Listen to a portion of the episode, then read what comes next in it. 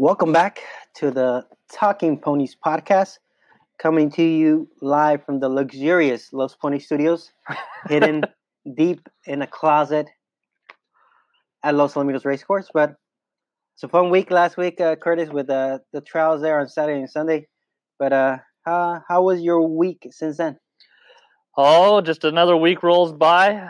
Ready for another uh, strong weekend here at Los Al. A lot of races to look forward to. We got our big matchup with BH Lisa's boy, Hold Air Hostage, uh, Kissed by an Eagle later. Uh, I saw you were at uh, Del Mar this week, I though. did. I made it out there. Uh, and the funny thing is, uh, I've gone, I've gone two, two days so far this season, and now Agapito's like, now you got to come every like next time I have another live mount, you got Yeah. to come because you guys, you guys came for both days and he's won both days.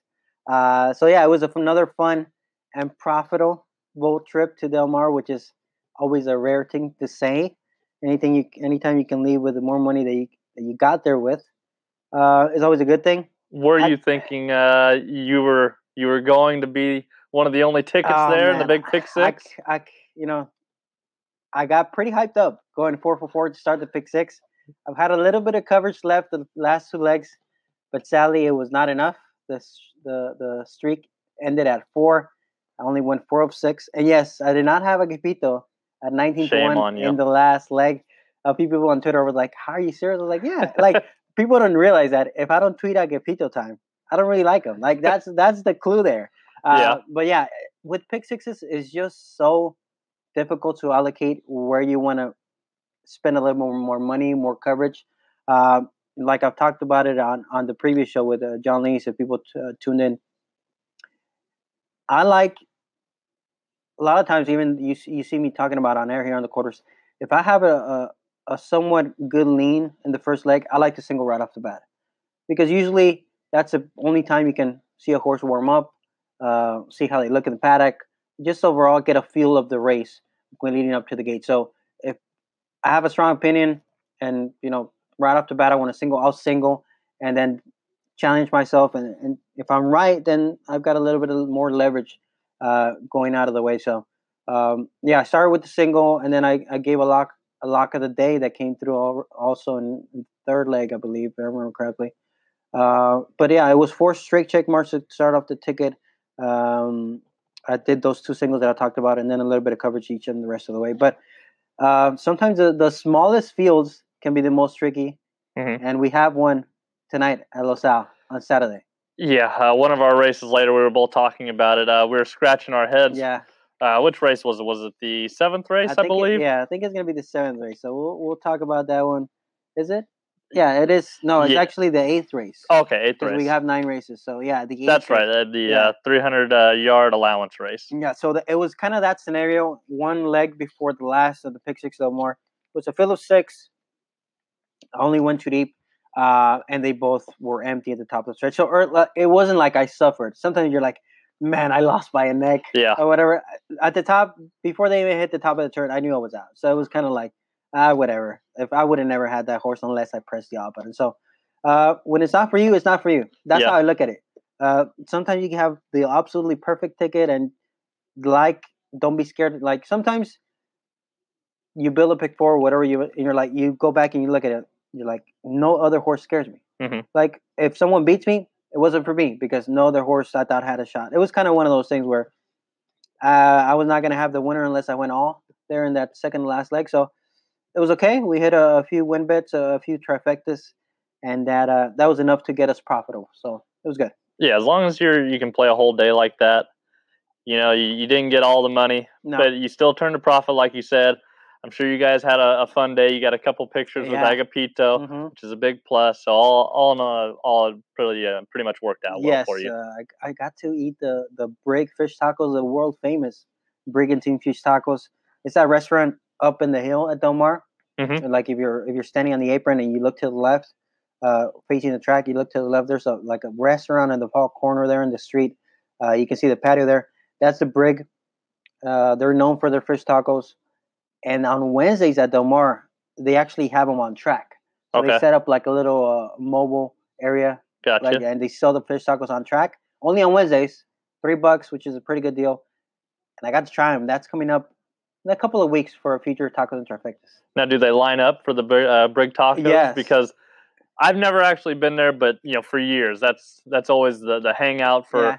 Any gamblers and, and any uh, track rats going around there. The the Brig's always a place to be. I've. I've been to the, the Denny's right there when you come Yes, down. mhm. I've been there plenty of Me too. times, but I've never been to the Brig. And I think the Brig gets more popular after the races than it is before the races. So if you want to stop by before and grab a little quick lunch, because you know the races do start at two at, at Del Mar, I think it's a good stop before because afterwards you're gonna get you're gonna get a pretty good crowd down at the Brig. But uh, have you ever had a pizza port?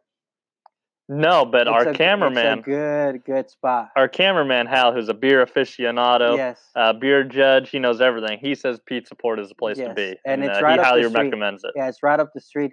Uh, uh, that's a, a good spot to grab a some brews, some pizza, and, and some wings there.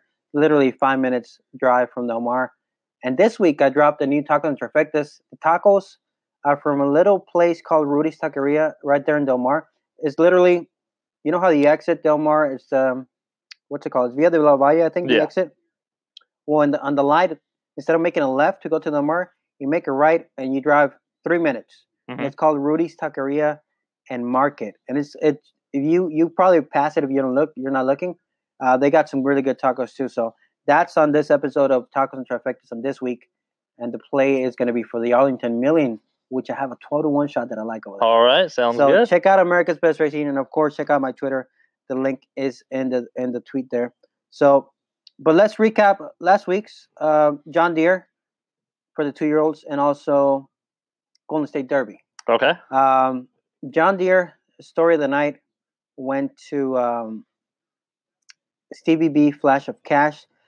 Isn't this a horse you liked on trials before? Yeah, I've always been high on this horse. I think every time uh, he's been a part of the Yeah. podcast, uh, By the way- I, I've I've given him out every time. Shout out to Monte Rosa. Yes. He, he's he's he, I seen him after after the races were official. He's like, "Hey, I, I was I was worried about. I, first of all, I was disappointed I didn't get the lock of the night. So he was like, "Hey, why didn't you make me the lock of the night?" Yeah. Second of all, he's like, "But I gotta be honest. The horse I was worried about was my lock of the night, which was um the was it the Jaime Gomez runner?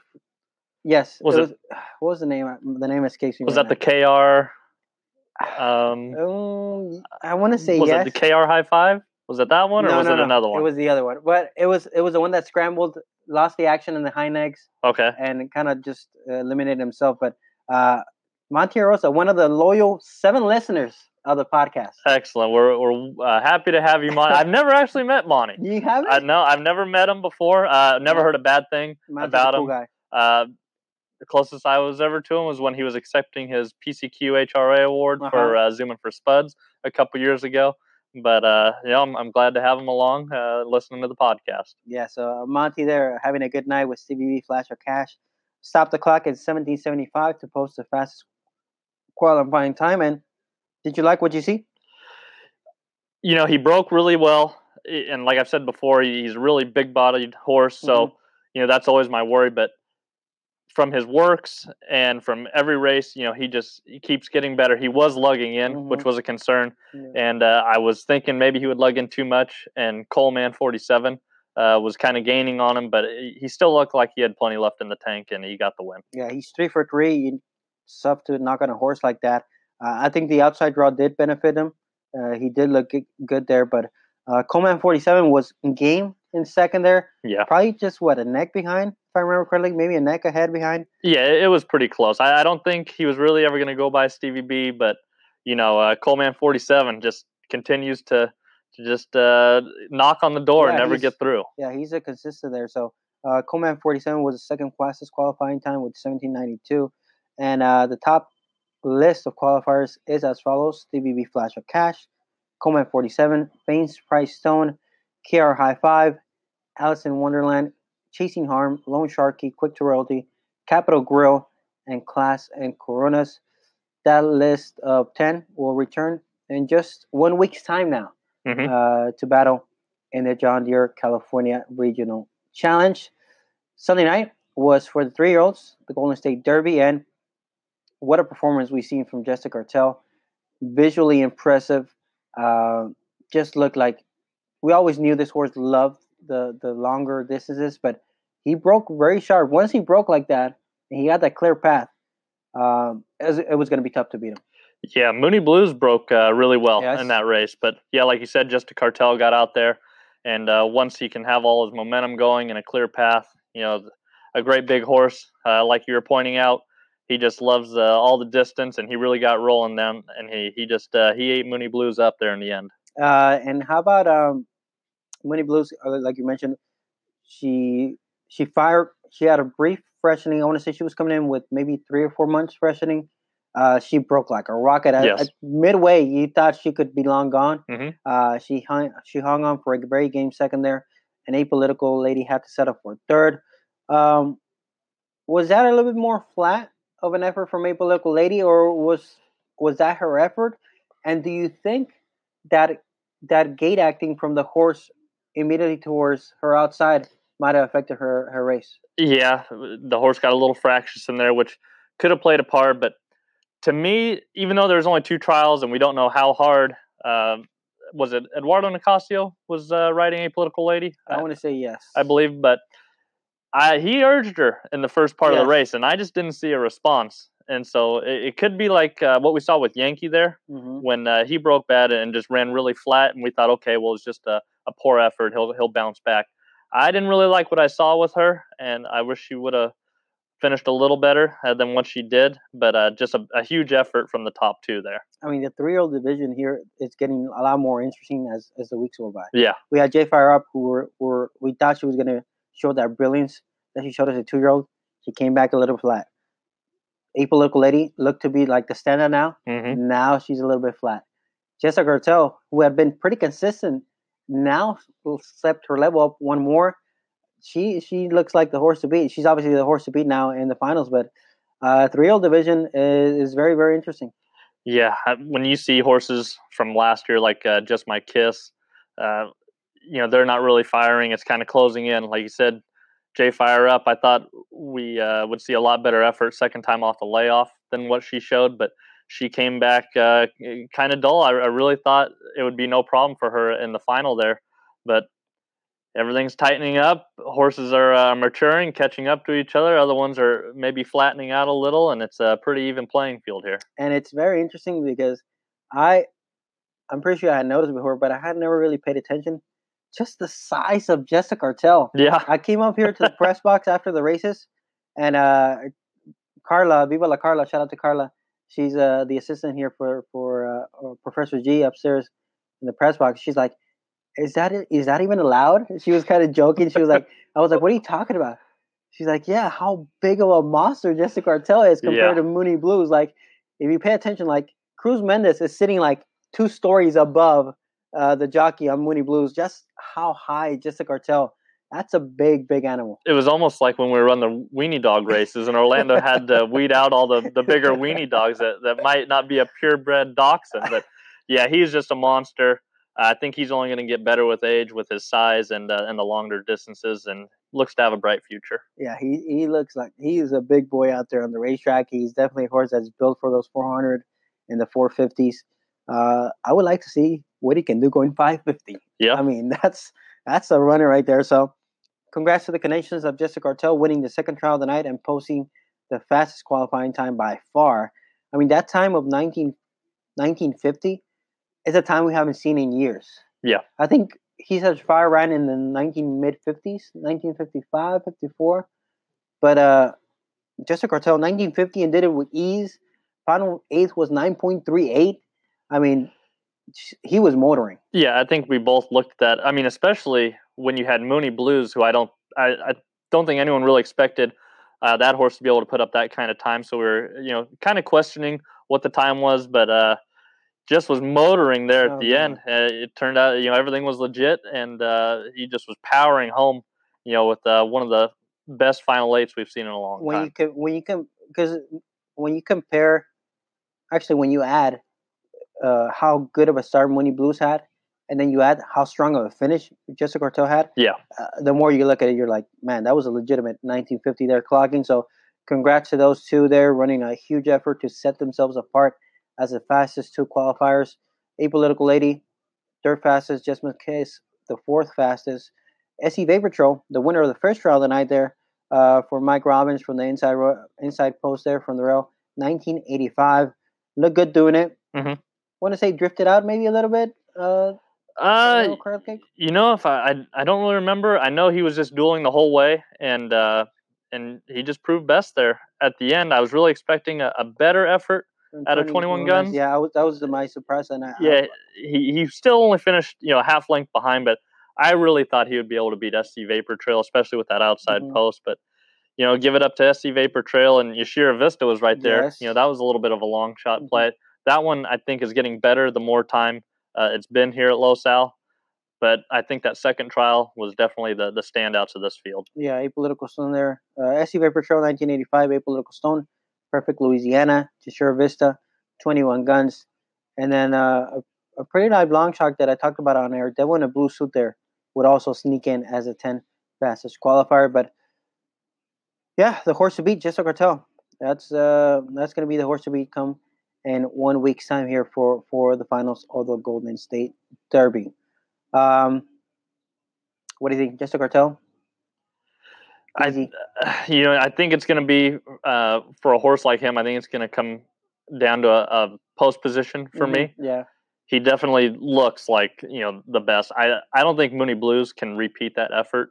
No, I, uh, I think she ran so well because of the freshening. Yeah, and you know she just really broke out of there as sharp as can be. I don't think you could get a better start than that, and she still couldn't beat Jesto Cartel. Yeah. So uh, that has me worried about Mooney Blues in the final. But uh, yeah, Jesto Cartel the one to beat right now. All right, that's a little preview, uh, recap, and preview of the finals for the John Deere and the Golden State Derby. All right, how far are we from uh, the next futurity trials at PCQHRA? I want to say late September, early October. Yeah, that'll be um, in September because the sale will be. Yeah, I, yeah. I, believe it's usually the first week of October. Yeah, so the, uh, that's this, when they have the finals. So the the sale coincides with the finals. Yeah, I think the sale is the first week of October. So we did the math. The trials will be late September. Yeah. So up until then, is the belt in your corner? I uh, had you know you had a great consensus last time. Meanwhile, I had a poor one, but I still was able to uh, hold on to the belt and beat the professor. Uh, that's three in a row so far wow. this year. I'm three many, and three and one against him. So how many pizzas does does he owe us? Uh, he he might as well buy stock in the local pizza chain that he goes to. Shout out to Papa Pilos, uh, the best pizza in town. Uh, we we love to go there and grab uh, the pies from there all the time. But yeah, Orlando, he he now owes three pizzas. So wasn't he trying to wasn't he trying to stock up on frozen? What was the name of that uh, old school? Oh, the, the Mama Celeste, Mama the one dollar oh, personal clutch. pizzas. Yeah. Oh, I'm telling you, he you know, he's the bad guy in this rivalry. He's always trying to con his way out of pizzas. He's always sending me the, you know, something wrong with the PPs. Horses don't have works that are coming in from Wyoming and Idaho, and and uh, he's always got something up his sleeve. Oh man, the Mama Celeste, the pepperonis that are just like little. They look like little bits of bacon. yeah, pepperoni. Yeah, uh, he's always trying to pull off that, or, or go to Little Caesars and, get those five dollar hot and readies. Hey, Little Caesars on, on a pinch, they come in clutch for five bucks. but not not right here, Professor G. We want the real deal with uh, with Papa Pilos. All right, let's look at a Saturday, August 11th card here at Los Alamitos. Pretty good card. Uh, and we have the featured event, the Bank of America California Regional Challenge. Very quality field, uh, very quality stacked field. One name missing that we thought we, we could have seen was He Has a Fire. Mm-hmm. He's not in it. And I think that's that's too bad because it would have been a great, great race. But yes. uh, we still have a pretty good field there matching up in the featured event. Yeah, I was a little worried about them bringing back He's a Dash of Fire um, back in two weeks. He ran a pretty uh, game race yeah. last time there in, in, the Spencer trial. You know, he looked phenomenal, but uh, you know, bringing him back in two weeks, I, I don't think that would have fared well.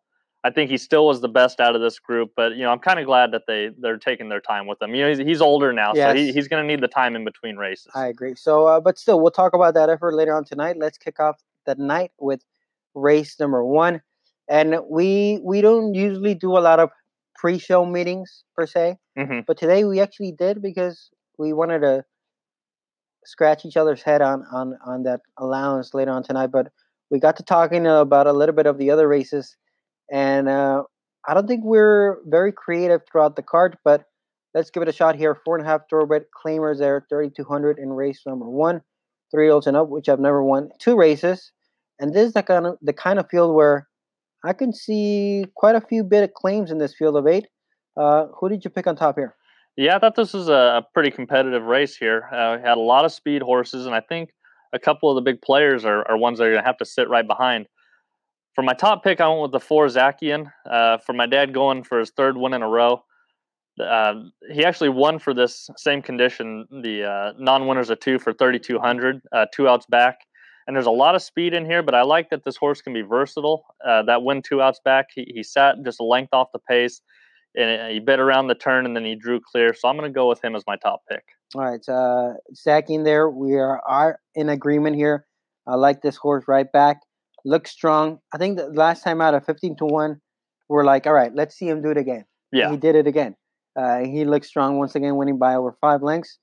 Uh, was a well beaten second there, and Hui was uh, finishing third. But I, I like the way he accelerated, and he's definitely the horse to beat. For my second choice, that's probably going to be my price play of the night. I'm talking about the seven Hollycat here for Louis Broderick. First off the claim, looked good winning last time out in 51 and 3. Also showed a good acceleration around the turn there. Uh, Kelly McDade jumps aboard.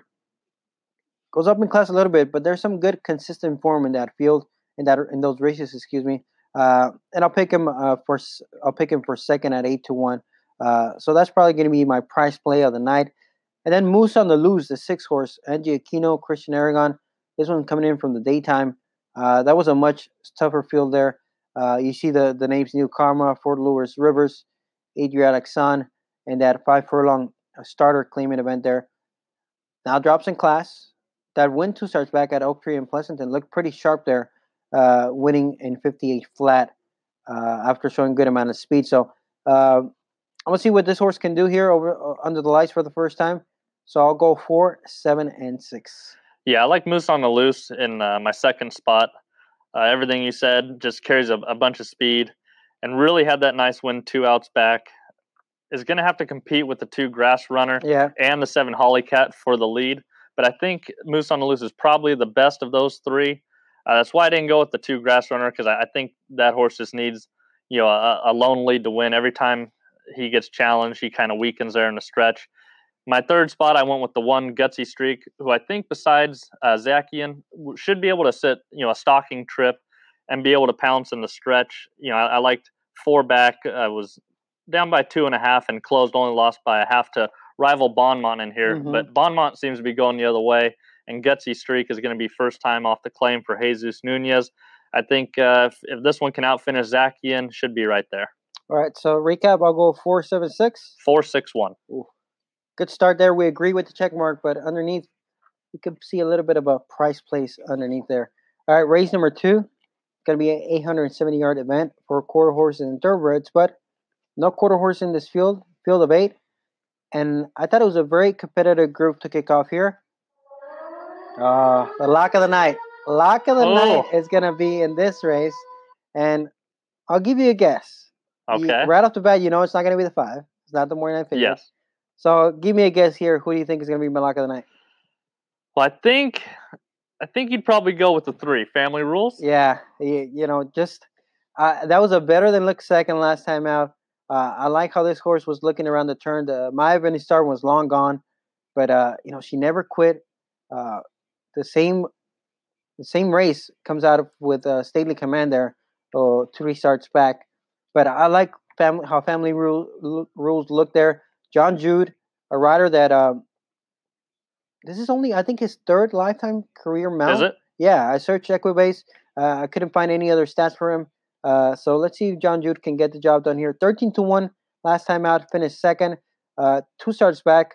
Very good second there behind Sharp Holiday, going four and a half over the nighttime oh, oval. I think there's more speed to be had. I like the price. I think just because of the jockey and the trainer combination, we're going to get a generous four to one morning line he'll get that down in a little bit, but I think the price will still be right. So I'll make Family Rules my lock of the night. Yeah, I think the the three has a big shot. I, I put Family Rules in my second spot, but I also have a lock of the night What? here. We're, it's going to be dueling Oh, lock of the night. Oh man, this My, is mine's not very exciting, uh huh. but I went with the five Shaul. Okay, okay. Uh, I like the condition in here. You know, never won an 870. Uh, this horse only lost by a neck. You know, last time at uh, or uh, yeah, last time at 870, but just has plenty of speed. Last time was seen in the daytime oval, going five furlongs, and uh, lost the whip at the quarter pole and, and weakened. But I think just shortening back up uh, you know, about a furlong and uh, comes back to the nighttime, drops in class. This one's always well out there on the lead. Yeah. I, I think Family Rules is going to have to catch Shaula. Yeah, that that's that's the plan right uh, right there. I do agree that the five is the main threat. So we're flipping and flopping here. I like three five. You like five three. For the long shot there, I'll give you the two Sailor Command if you're playing trifectas, superfectas. Like I mentioned, this horse uh, ran third behind Family Rules. Two starts back. Last time out, had to steady there as the betting favorite, going four and a half furlongs. Finished third there in a better than look effort, just missing second by a neck. So I think this horse is going to be solid price, 15 to 1 on the morning line. Can make a little bit of noise underneath. So I'll go 3, 5, and 2. Yeah, I went five, three, and four. I think uh, Justin Clark's horse, part of my uh, heart on the outside. Yeah, it's three to one, but it, it's coming off a layoff here. It's entered not to be claimed, so it's protected. But I don't think this horse has enough early speed for 870. I, I think I'm going to like it uh, going four and a half next time if he stretches it back out because I think Family Rules is going to get the first shot at Shaula. But I think going forward, uh, part of my heart should be better, and I think can be right there in the third spot. That's going to be race number 2. By the way, how did our locks do last week? I, I know mine was that two year old that I can't remember the name that just scrambled out of the gate and, and didn't fire.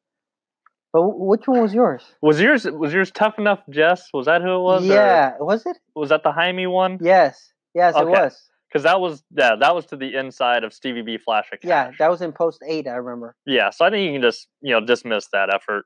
Um, Who, but who was I, yours? I had oh god, the Michael Curtis horse uh, that ran down. I can remember the horse he beat, Monty, yeah. for Keith Craig. Oh, he did win, right? uh, yeah, he. Yeah. Uh, I thought the class would prevail. That he'd get a nice uh, thank you, There you go. thank you, There you go, everybody. There you go. But yeah, I just can't remember who it was. I can't remember the name either. Michael Curtis in 870s. Uh, that's one of my angles, and uh, he ran down Monty, who was uh, who was a pretty big favorite there, and uh, got the score. Yeah, so uh, hopefully, some of you guys cash. Yeah, since we were talking about the locks, I, I remember to see what, what we had done. uh, but I did remember mine was completely eliminated, so nothing of that. But yeah, that's that is. I remember now. Nice call. I did remember the the, the Michael Curtis 870 angle for you. Had to work for it. oh yeah, Like needed every bit of that stretch to get up, right? yeah, because Monty, you knew was going to be out there. Had I think the previous race had won by like eight lengths, Yeah. But uh, just warmed down uh, along the inside and got the got the money that race. All right, that's uh race number two. I'll go three five two. Five three four. All right, race three. Uh, the start, not the start of the pick six. We have uh, nine races, so the pick six will begin in race four. But you can begin rolling pick threes here in race number three. I wasn't very creative in this field, and uh, I want to hear what you thought. Are, are you going anything creative in this spot? Yeah, I tried to beat the one and the two horse, uh, the the two morning line favorites here. I went with uh, my Yannette angle in- Mhm. in eight seventies, and uh, four and a half furlong hook races. I, I think she She's does been very having well. a terrific season. yeah, she gets these horses to the front, and and Chris Russell just sends these horses and gets them to the lead and gets them in a good spot to win. You know, uh, they're they're never behind. They're usually out there, and if they can hold on, they're, they're usually pretty successful there. But uh, I like the outside here in a field that's pretty paceless. Uh, I think the one and the two Revabella are, are going to be sitting off of off, awesome romance. So I think she can get out to the lead and hopefully hold on. And uh, if you're wondering why uh, our podcast quality, sound quality has gone up, is because we have a special producer on the case. We're talking about Matt Rasky. He is uh, unofficially, officially our producer. You don't want to take any credit for this. he, Like, he not. sneaks out the door. So No. it's always fun to have either uh, Orlando or Mark or Yeah. Burgart come by. Yeah, yeah, no, but uh, Mark uh, is a, a fixture here in the press box, and we always tease back and forth with him. But he was walking in the door, so I was, I was, I wanted to tease him there. So, uh, yeah, race number three. You like Yanni on the outside, three Yes. to one. I can see everything you're building there for. Uh, the only thing that worries me, that second behind Sonnet's Joy. Sonic Joy came back to win after that. Mm-hmm. Um, and I want to say Sonic Joy snuck up the rail in both of those outings, if I remember correctly. So we'll see what kind of trip Awesome Romans can get from the outside draw. Uh, I picked the the morning night favorite here on top, Baby Beauty, coming off of that higher level there, five thousand dollar claimers, now winners of two, finishing third behind Cowdog. Cowdog got the win. Oh my gosh! Finally, I got that monkey off my back. I, I, didn't want to let down any more people. I was waiting for the, the tweets of uh, Cowdog lost did, again. But did Cowdog uh, did Cowdog get claimed? No, they didn't Wow. claim Cowdog, but they did claim uh, Cow Cali Gauchis. Cow Kelly Uh, got the, claimed. you know the the Was she great up for eight? yeah eight thousand Wow. and uh, Paul Jones took her. Uh, That's a great look. At eight thousand, I would claim that horse as well. Yeah, uh, Paul seems to be going around and claiming just the fastest uh, thoroughbred horses that he Mm-hmm. can find to go 870s. I heard uh, the rumor is uh, he's been wanting to get more into the thoroughbred business. So Okay. uh, I don't know, maybe he's practicing with some of the lower level claimers here. But uh, best of luck to him. Cal Cali Gauchis, I think, won five or six for us. So Yeah. uh, she she did very well, uh, but we were sad to see her go. Uh, Cat Caligachis was, I think, my lock of the night twice in that span, and obviously I I got that one at the best price I could have ever gotten it because I, I made that one my lock of the night before he got the first win under your dad's barn. I think after off a trouble trip, off a trouble trip, excuse me. Since then, she won like he or she. Is it a he or she? I think it's a she. I, I don't know. I'm horrible Me with too. that. I, I'm I apologize. On air, sometimes I'm like he or she. I'm Yeah. horrible with that. quarters George, he always tells me, "Oh, it's a she, Yeah. not a not a he, or it's a he, not a." She. I go, look, whatever. I'm sorry, I can't. sorry, If that's me the too. worst thing I do when I Me handicap, then then I must be doing all right. But Me too. Yeah. but anyway, yeah, um, got claim from us. Now in the barn of Paul Jones. Uh, we'll see what he does. Maybe uh, raises her up. I know my dad tried to go across town uh, one race and was uh, successful, but brought her back here and got the win last week. So uh, it was a successful night for Chuck Treece Barn. I think if Kakali Gachis comes back and enters at the same level, your dad might claim that one back. Know he's uh pretty fond of doing that Yeah. yeah. uh, horses when he finally figures them out and, and they run good for him he's not afraid to go back Yeah. in and get them I, I like that angle as well. So I'll pick Baby Beauty here, coming off of that cow dog race. The Tour of Bella is going to be my second choice. First up to claim for Jesus Nunez. Juan Sanchez jumps aboard for the first time. There was a horse that wasn't in all that bad of a of a form. Two and three and four starts back. Uh, comes out of this uh, common race there. Actually, does not. Comes out of a, a race where she did face Sonic Joy, the same rival that beat Awesome Roman. So there's a little bit of a cross form if you wanna you wanna combine some of that form. So I'll go one, two, seven. No real surprise for me here in race number three. Uh, pretty formful. yeah just uh same numbers different order seven one two All right, race number four, the start of the pick six, and we're switching down to the straightaway here in race number four. We got quarter horses, maiden claimers for sixty-two fifty, two year olds going three hundred yards, field of seven, and uh, cart tricks towards the outside is going to be your slight morning nine choice at nine to five. Did you go to the outside? i went with the number three uh Okay. masters Mhm. uh for monte rosa Slightly race. uh yeah just was outworked by a length and three quarters by stevie b flash Mhm. of cash there in that july 3rd work and then had his debut and uh, just was fractious in the gate and bumped at the start, but I thought was leveling off pretty nicely and uh, only lost by a length and a quarter there. But was going to have to mind his gate manners and uh, get a better break. But I like the drop down to 62.50. Uh, Ayala opts for the seven card tricks, which does have me a little worried, Yes. but I, I think there's a little value for the Masters to improve second time. I do agree. I think the, the three has plenty of upside. Uh, but I'm not giving up. I'm not giving up on Legally Hot. I am not. Finally, You're going horse- back to the well she, again? She finally drops in class. This might be the race that I finally get even with Legally Hot. I'm gonna I'm gonna have to unload the tacos uh, money fund to get even on Legally Hot. But you know, this start of the pick six, the three and the seven is gonna be competitive. They're gonna take some play. I'm gonna take a shot here and play a small pick six ticket and single right off the bat. If she can finally break, hopefully the class drop helps. Uh, she's had a little bit of excuses each and every start, uh, but maybe she's just one of those horses just likes to find trouble. Um, she's had plenty of chances, but first time up for a tag. We'll see what Legally Hot can do. The three is my second choice here. Uh, Monte Rosa, own and training. There's a Mono Jazz, Jazz gelding there. Good, look good in that second effort on debut after getting fractions and getting buffed. was almost a length clear of the third place finisher. I think the three definitely has plenty of room to improve. But I do agree that the seven horse has the Ayala factor, mm-hmm. another drop in class, and gets the outside draw for the first time. That's some of the best angles that he can get for some of this kind of level of, of quarter horse claiming events. Uh, and Terry Knight, the barn has been rolling on all cylinders with uh, with uh, five winners from 12 starts. So I'll go five three seven. Not a lot, not a lot of ingenuity for me here. Uh, very formful, but then this is the start of the pick six. Uh, I might right off the bat just single legally hot. Yeah, I same numbers again, just a little different order. I went three seven five. Yeah, I didn't see much from the from the first time starter there, flying away to really warrant that this one could fire a big effort. Uh, wait for a race from that one. So, all right, pretty formful there. Five three seven. Three seven five. All right, race number five. You can start a mid card double here in race number five. There is no show wagering in this field of six, 300 yards, quarter horses mating claimers for the bottom claiming level of 2500. Morning line favorite is going to be the one Corona's Rhythm for Jesus Nunez and Jairo Rangel.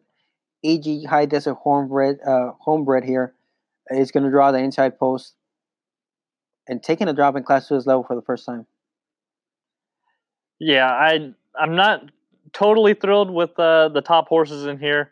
Uh, it looks like maybe something could happen, but yeah, I went along with the rail horse Corona Rhythm. Yeah. Uh, just drops down to the twenty five hundred dollar level. You know, this is the bottom. Was was green early, Mm-hmm. finished out okay for five thousand. Only lost by you know three quarters of a length, and the time before that for eight thousand, only lost by a neck. So, you know, carries the best numbers here, and definitely looks like a major player. For second, I went with the six, six run Bella, uh, the other EG High Desert Farm Mhm. horse. Uh, it looked like they thought maybe this horse had a little more upside than the one Yeah. in the beginning.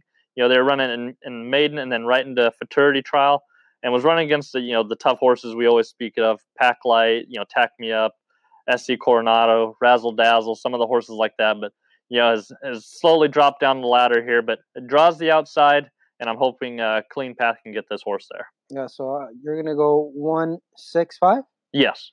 I like one five six. So we agree with the check mark here, Corona's rhythm, and I'll tell you why. You know, sometimes at, when you see connections dropping to this level, to the bottom for these uh, two year olds, sometimes you see in the form a seventh and a tenth, and then all the way down to the bottom. Yeah. But this horse, a fourth, a third by a neck, a third by three quarters, being competitive in all three starts. Uh, I think they're trying to drop and just get a win. I think this horse is well meant. Uh, she's obviously he's obviously very uh, low on the morning line there, four to five. But I think with a clean start, he is the horse to beat. The five Magic's starting line with that good gate speed has broke on top of the last two starts, and anytime you can get out of the gate at this kind of level, you're going to you're going to get those wins Yeah. eventually. Uh, I think this could be the spot to do it. And then six a six run Bella on the outside. The other EG High Desert Farms, like you mentioned, um, got fractures last time out. Never really fired there against four thousand dollar claimers, but you know that effort three starts back, finishing third there behind Chicafus in that sixteen thousand dollar maiden claimer event fits very well against this field. So if you just draw a line through those last two races, this horse warrants plenty of respect at four to one. So I'll go one five six here in race number five. And I'll go one six five. Yeah. So we're in agreement. Well, we haven't been very creative in the last two or three races. So let's see if that changes as we approach the late pick four. Race number six, 300 yards, maiden claimers, $20,000. So you're going to play uh, pay a pretty more, little more chunk of change here for these quarter horses going 300 yards. Field of seven. And uh, who did you end up picking here on top? You know, even though I, I, I tell people beware the two post, uh, I just love the way that PCR Classy Cartel debuted here at Los Al. Yeah. You know, after coming in from uh, Lethbridge, Eh, I just thought it was a really good uh, second out there. You know, veered in, bumped, and I accelerated well, and I, I'm pretty sure grabbed the lead before uh, Farm Boy uh, Payday. Mhm. You know, eventually rallied and uh, and passed him, but you know, lugged out past the the eighth pole. But I really like the acceleration on this horse, and uh, I think is drawn between you know two horses that are probably slow breakers. So I give him a big shot here. Yeah, I was I was visually impressed there with that effort. Didn't didn't have too much trouble, and overall was a game effort there, uh, and just got past caught late there by Farm Boy Payday. I picked the two for second. My top choice is going to be on the outside. Get it hot here for Matt Fells and this homebred for Martha Wells. Walk to fire out of the Separatist mare, get it together. Good third on debut there, just missed by a neck at 16 to 1. Then came back against Futurity Trial Foes in that race where High Little Kinley finally broke through. Yes. And I thought it was a, a pretty good effort, good good effort there to finish fourth behind that runaway winner. So I like the outside draw. I like the drop in class, lightly race. I'll make get it hot my top choice. For my third choice, I'll go to the three here. Valiant and for Chris Odell, Eduardo Nicasio. Was two to one last time out, but didn't get away to the best of starts.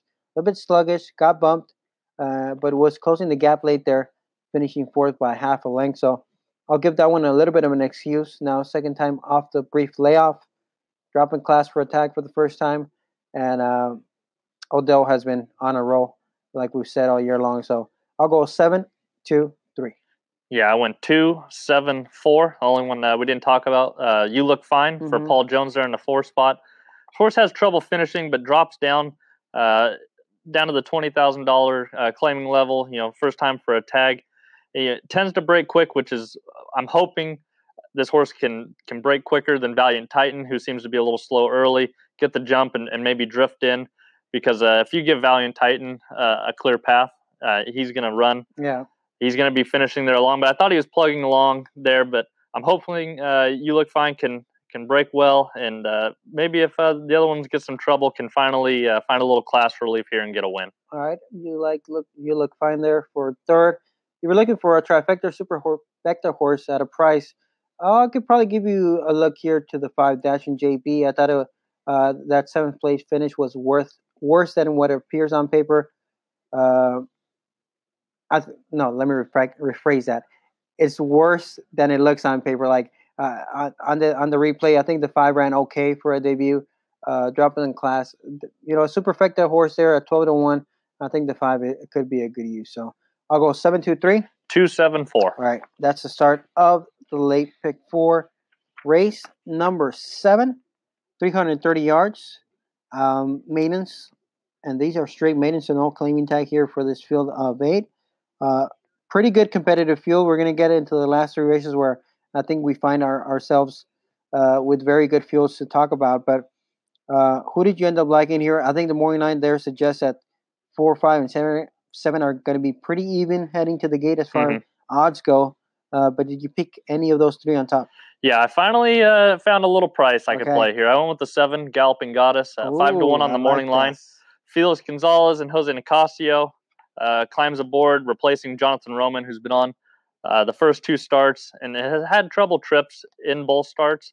But uh, I'm just going to go back to the debut there in the in the maiden race. I'm going to throw out the last start of the Futurity trial you know, had a bunch of trouble there. But in the maiden, uh, broke in, drifted in, and but was really finishing well and, and almost got the score there. Went 1585. I think if uh, you know she can improve off that, you know, show that closing late kick. Where we are going 330. Yep. Uh, I think she should be able to handle that.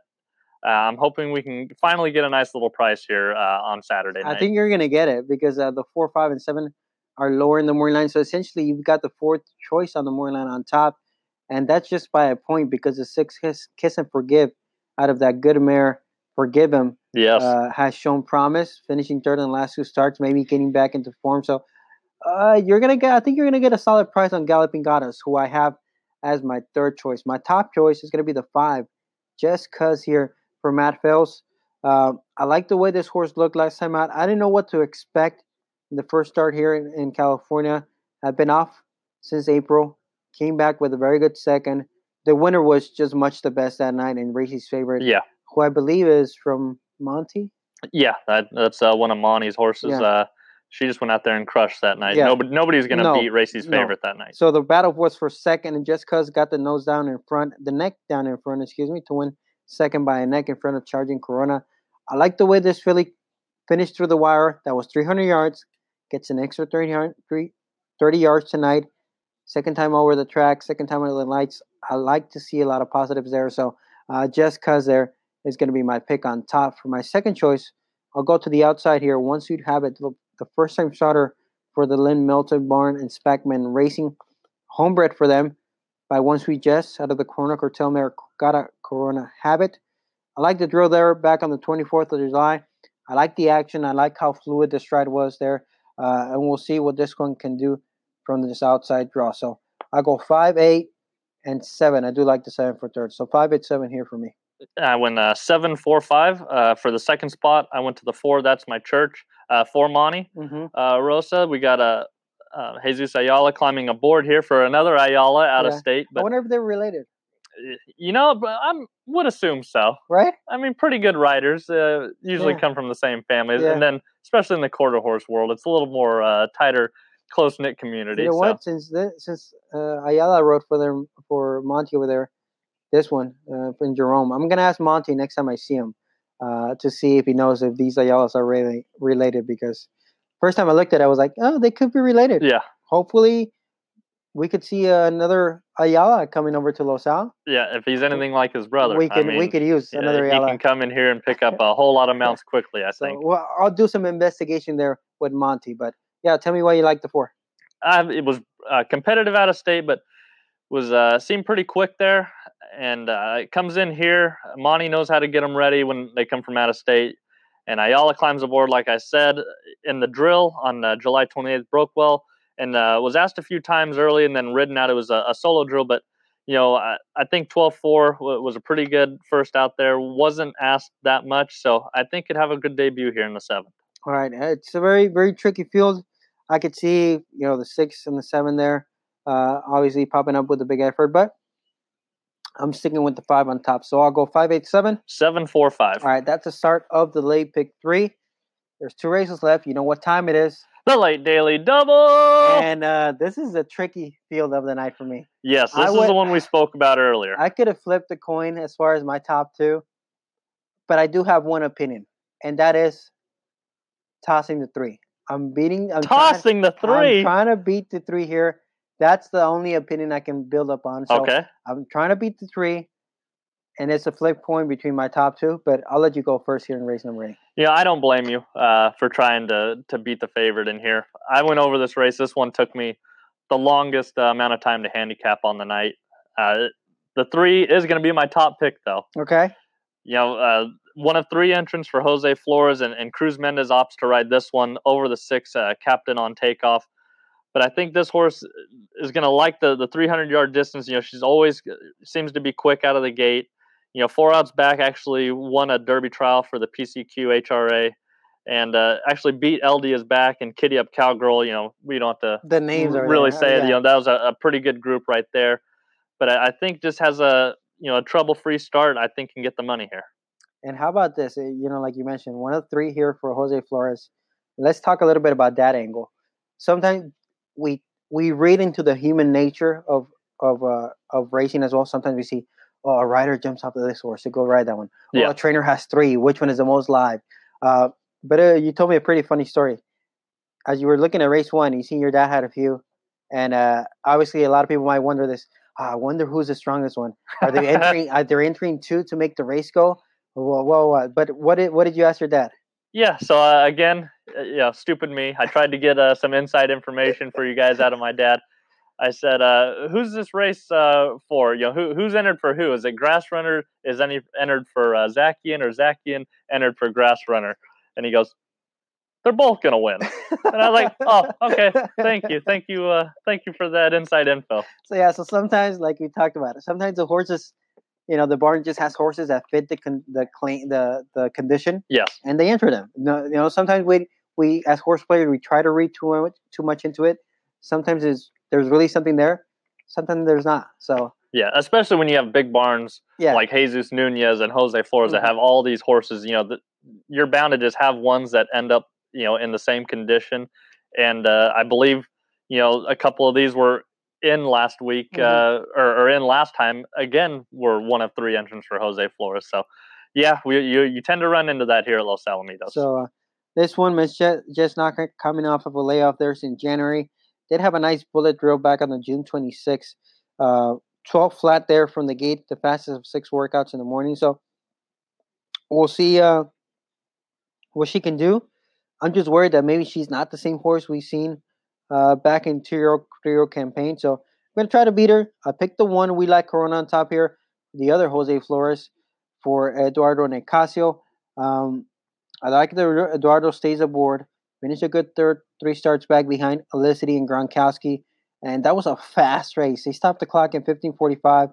This one was just a neck behind behind uh, behind Gronkowski. Yeah, I thought it was a better than look third. Last time out, didn't get out to the best of starts and pretty much lost all chance after that. So I'm gonna draw a line through that effort last time out. Focus on the start, two starts back, and a repeat of that effort makes this one very very tough in this field. So I'll pick the one on top for second. Picking your dad here, Chuck Treece, uh, Ramon Sanchez, time for Stoli, a horse that, believe it or not, I this horse has run very well 100 yards, but I've been waiting for him to run a little bit more consistently, mm-hmm. going mm-hmm. going a little bit longer. So now back at 300 yards, uh, I think maybe this horse got a little bit better out of the gate and that with those 100, 100 yard dashes. We'll see what Ramon Sanchez can do. But at five to one, I think that horse is worth a gamble. So one, four, and then the two here. You can fly for Mike Castleman. Ayala lands on this one. You know, after he had been on time for Stoli. Uh, this one last competed in the Denim and Diamonds back on uh, 17th of February. Mike Castleman off the layoff, he can get the horse to fire yeah. fresh. That's always one of my angles for Mike Castleman. Uh, he can get him ready to go. Brings in a workout of 1240. It's not from the gate, just a turn work there. Uh, but that's pretty good, solid clocking for a turn work here for the barn of Mike Castleman. And Ayala jumping aboard is always a good thing as well. So uh, I'll go one, four, and two. Yeah, went three, four, and one. Uh, I do like uh, Sanchez returning for time for yeah. Stoli. He, he's about the only rider that's uh, finally got him into the winner's yeah. circle. So I'm banking on uh, just that combination of Sanchez and time for Stoli hooking up once again uh, can put him in the winner's circle. When, yeah, I think before uh, I was kind of flattening out on time for Stoli, and then I went with the one we like Corona, who you know a few years ago would have been three to five in this yeah. race, mm-hmm. uh, but just uh, has been regressing. But I think fits at this level, like you said. I think should outbreak the two. You can fly. so. Uh, who you know? I think of more of a, as a closer, but you know, Ayala gets back aboard. You know, best gate jockey we have here. But yeah, I like uh, we like Corona there in the third spot, so I'll go three, four, one. All right. So uh, recap three, four, one for you. I'll go one, four, two. All right, the featured event of the night, the Bank of America California Regional Challenge. Field of eight, the winner gets to represent California in the Bank of America Challenge Championship here at Los Alamitos later in the year. Field of eight, and uh, if I remember correctly, you have a little bit of a side wager with someone. This, this, is event. a this is a big pizza wager here. oh, I don't know if you guys maybe you saw Quarters GD's tweet about the poll. Yes. On uh, on Twitter there, but He's going BH Lisa's boy. I'm going hold air hostage. Ooh. We draw right next to each other. Uh, I, I, like this. I hate that I got the two posts. yes. I, I, thought of all of the posts I could have gotten. Yeah, why'd I have to get the two? But uh, you know, what do you, what more can you say about hold air hostage? He's you know already a millionaire. Yep. He he just breaks like a rocket. The only time he lost recently was to Jesse's first down. I think the big uh, change that we kind of have to talk about here is that it goes uh, from the barn of James Paget uh, to Jaime Gomez. Mm-hmm. Uh, but he had an uh, you know pretty good work there of 17-8. I thought maybe he'd go a little faster, you know, for a horse of his uh, reputation. Yeah. We saw he's a dash of fire go 17 50, yeah, yeah, and and it, and it looked really well. He wasn't pushed in this work, but you know it was still a 17-8 work. I think with his gate speed, uh, he should be able to get the BH Lisa's boy and hopefully hold on.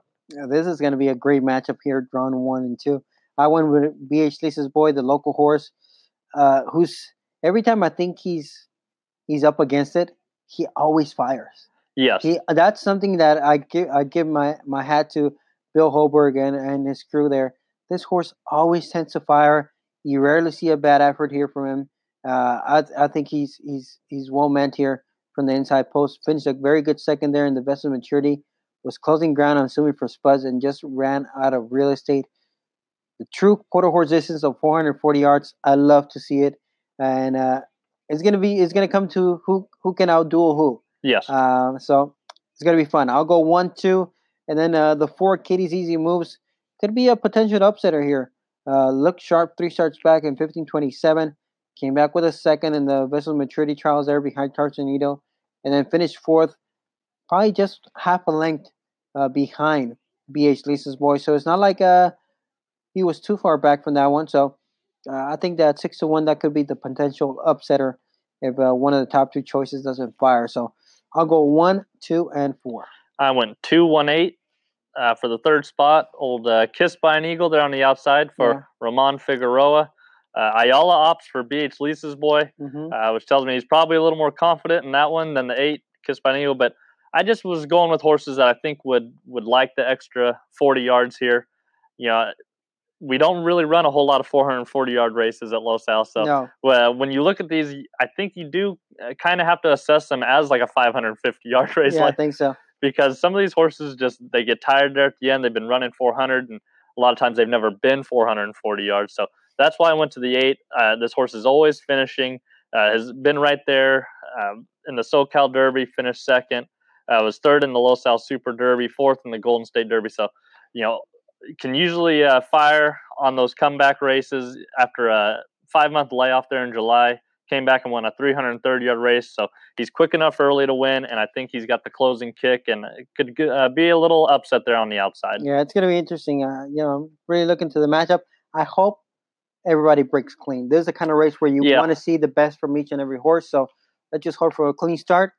And uh, we'll have a pizza match up there between you and George. Yes, uh, it's gonna be it's gonna be pretty exciting up here on, on Saturday night. At this point, like I think we've there's like a miscount of how many pizzas is owed by who to who. I think there's so many pizzas owed here in the yeah. press box that I think people lost count. Like we can literally have a pizza day every week, and yeah. we'll we'll take it take us deep into October or November sometime. I think that's why I put on like twenty or thirty pounds. is just from all the pizza I eat up here in the press box alone. all right, that's the wrap on the nine race program. We have a few tweets to answer, but let's take a quick break, grab a little bit, little drink here, and then we'll be right back after a short time out. After a brief intermission, we're back here, uh, finishing up this week's episode. But uh, Curtis, I wanted to talk about some tweets we got last week, and uh, I think you wrote a few of those down. Yeah, we finally got uh, some submissions for uh, Ask the Expert segment. So this is uh, one of our, two of our, I think, seven total listeners. I yes, think, I think these are the frequent listeners. So uh, let's let's hear it. Yeah, shout out to uh, good old lights yes. uh, for for asking. He asks, uh, "What's the deal with flipping halters, and should I be worried?" Uh, good question. Look, um, overall, I think flipping halters are more of a positive than a negative. Negative when you see it on the paper, uh, it's obviously a sign that the connections want to improve the horse some way, some form. Uh, the negative could be that you see a horse that has had it five, six, seven times, and there's just no improvement. Yes, and that's when you're like, okay, then what's going to change this time? Um, in retrospect, it could be it could hurt hinder the the horse at that point because he's obviously not learning anything from it. So mm-hmm. uh, it's a flip of a coin. But for me, I think overall it's more beneficial, and uh, I wouldn't worry too much about it. Yeah, you see a lot of uh, quarter horses wear them out of state. If yes. if you watch uh, Remington, it looks like almost every Texas, horse. Yeah, I, I, remember seeing a graphic where it said, uh, you know, horses that had a, a, flipping halter. I think it was Louisiana that posted uh, the graphic and I think it was eight out of ten. Yeah.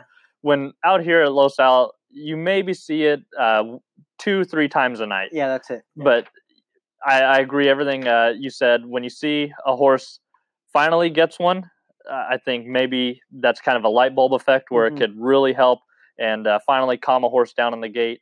Uh, but sometimes, you know, it's just a lost cause. If, if you see it on there every single time and the horse still isn't breaking, uh, I think it's just you know really another piece of equipment that isn't probably to be taken that seriously. But uh, if if you didn't know, uh, flipping halter is just another halter that goes over uh, the bridle, and it's either got a ring on top of the nose or, or under the horse, and uh, they run a rope through there and they tie it in.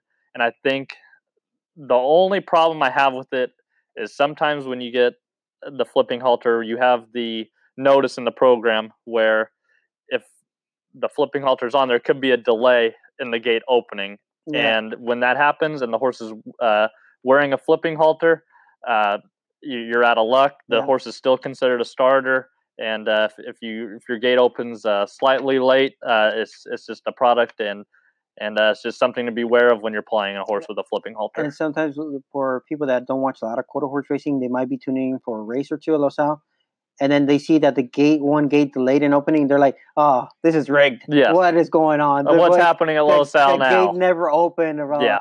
So most of the time, you know, I can guarantee you that when that happens is because the horse is actually rearing the head back. Yes. So that's essentially he's pulling on the gate doors to stay them closed because he's leaning back on the gate. So when you see that happening, uh, with, when when a horse that's wearing the flipping halter and the gates delay in opening or, or they don't open as much as quicker on the other ones, is because the horse is pulling on the flipping halter essentially to prevent him from flipping. Yes. That's why it's called a flipping halter. Yeah, it's just uh, another tool. Uh, if a horse really can't stay straight in the gate, uh, it's just going to keep their their head straight there, and it's to help with a better start. Sometimes, yes, uh, we do run into that problem where uh, the gate opens slightly late, but for the most part, uh, it's for the benefit of the horse and could only make him better. And by the way, uh, this just came to my mind. I think I seen someone post this maybe a week, last week or a week ago, but I wanted to ask you because I know, I don't know if our in our very first episodes when we really introduced our stories, did you ever really did you ever consider training? You know, I probably when I got out of high school, I, I thought about, it, but really not that much. I always wanted to be a writer. Yeah. I always wanted to be a jock because I was, you know, really small when I was younger. Uh-huh. You know, I didn't really gain weight uh, until uh, probably I got out of high school, and then uh, that's when I really probably started to grow. But you know, when I was a freshman in high school, Yeah. I, you know, I was like five I'm four. ready. You were like, I'm ready. Yeah, I was Yeah. five four, like a, a hundred and five pounds. Yeah. But yeah, so I always wanted to be a, a rider, and I thought, you know, maybe my dad could train, and I would be the rider. But uh, no, I never really wanted to go into into training. Uh, I kind of stayed on on this side and uh, just went into the horse ownership. Did you uh did your dad ever like, hey, come hang around the barn more or like No, you know what? He just he never really asked me to go around. My dad kind of has uh, the attitude in life where uh, if if someone really wants to do something, you don't have to ask them Exactly. to come down. Yeah, They'll go the to you. Mhm. And so uh, that just uh, wasn't the case. Uh, like I said, I, I just wanted to be a rider. Uh, when I got into owning horses, you know, we would we would discuss it and, and uh, talk about it a lot. But no, that never really came up. And uh, you know, to touch on that statement you said about if people want it, they'll come to you, right? Yes. So that statement, I want to ask about training. So, isn't it funny that when your dad ships across town, they consider him more the quarter horse trainer, Yeah. and when when he's here Los Al, they consider him the thoroughbred trainer. So it's like, at that point, you're like, it's hard to draw and get potential owners because oh, you're considered the thoroughbred trainer, and over there, oh, you're going to considered the quarter horse trainer. And Yeah. that didn't you think that's maybe your dad in his mind? He's like, oh, if they ever really wanted me to train, they'll come to me Yeah. instead of being like more like, hey, you want to give me a or you want to get a horse for me, or something like that. Yeah, I think uh, anyone who's ever uh, met my dad, uh, I think they're gonna know like he's never gonna to pressure you or No. or to go go somewhere and say like, oh, you know, you need to get this horse with me yeah, yeah. or, or something. He, you know, you can just find him in the grandstand Mhm. if uh, if you ever want to if you ever want to go up to him and claim say a hello. horse. Yeah, say hello. You know, he's gonna do uh, everything he can to to make you successful. But yeah, it's always kind of be uh, been a little stigma for him that you know, like you said, over across town he's the quarter horse guy Yeah. here he's a thoroughbred Yeah. guy.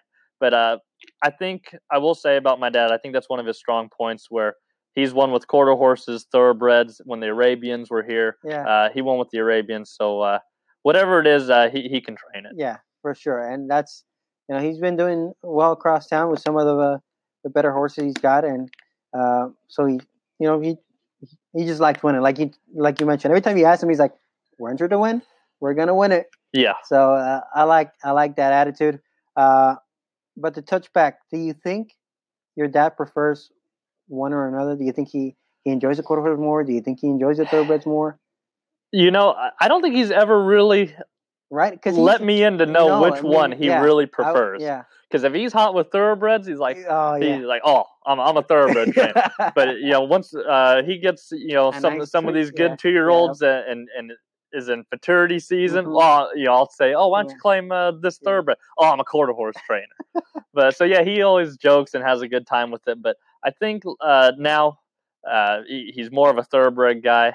Uh, I think he has been because I think that's just uh, the name of the game now. He doesn't have that many quarter Mhm. horses, so he's uh, switched to the thoroughbred side. And before I was, this goes back three, four, five, six years maybe, before I was even involved here in any capacity. Someone on Twitter messaged me. He's like, I've got a horse from Emerald Downs that I want to send to Los Al. Who do you think I, I should send it to Los Al? And this was like someone on Twitter that I don't remember the the name.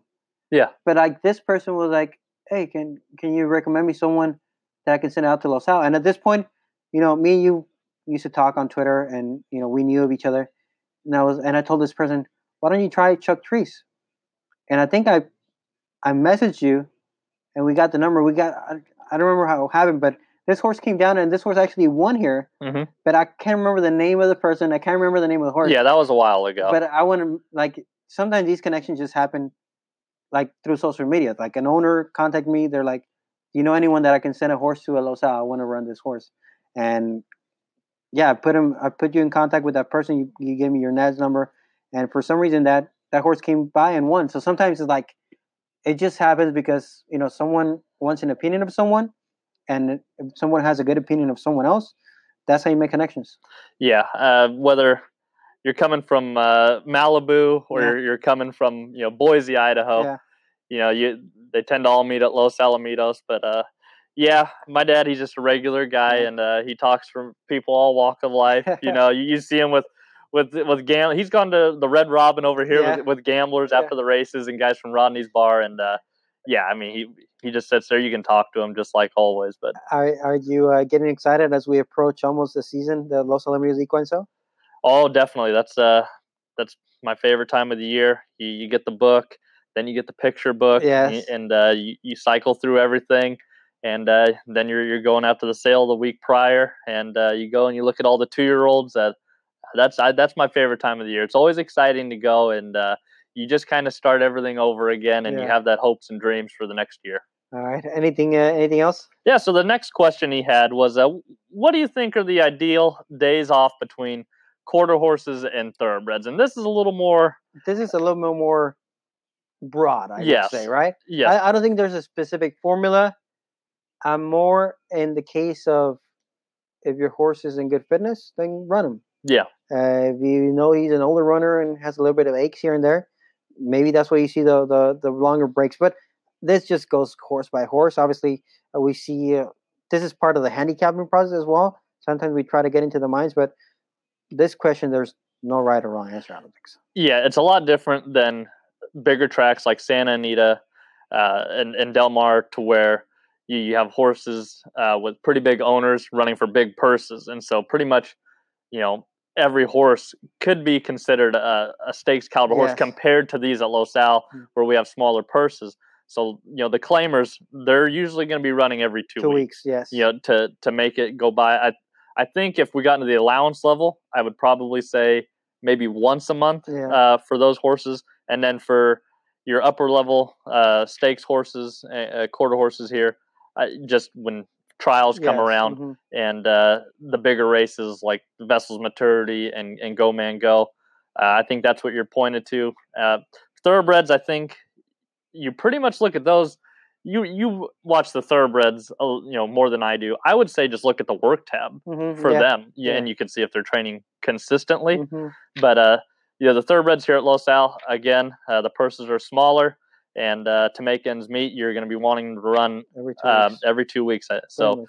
that would probably be uh, my answers. The lower claimers uh, every two weeks, and and the upper level horses uh, a month, uh, maybe two months. Yeah, that's pretty much a good good uh good uh good analogy of that So uh, yeah, that's uh, hopefully uh, we answered your questions. Uh, and if you guys have anything more, uh, just uh, tweet at us, so we'll be happy to answer them. yeah uh, yeah keep them coming because it, it, it's pretty cool to, to get into the mind of, of the people that are listening on people that are maybe are watching for the first time a, quarter horse racing and they're they're wanting to know a little bit more details obviously if we don't know something we'll refer to mr eddie b Yes. or professor g yeah. professor g has like a little secret going on i don't know what's going on Uh, he says something's uh, in the making uh, in a couple months, but he didn't let us in on it. Uh, I don't know if uh, he didn't want it getting out into the world yet. So hopefully we'll have a, a major update for you guys in the future. So we'll see if anything's going on. But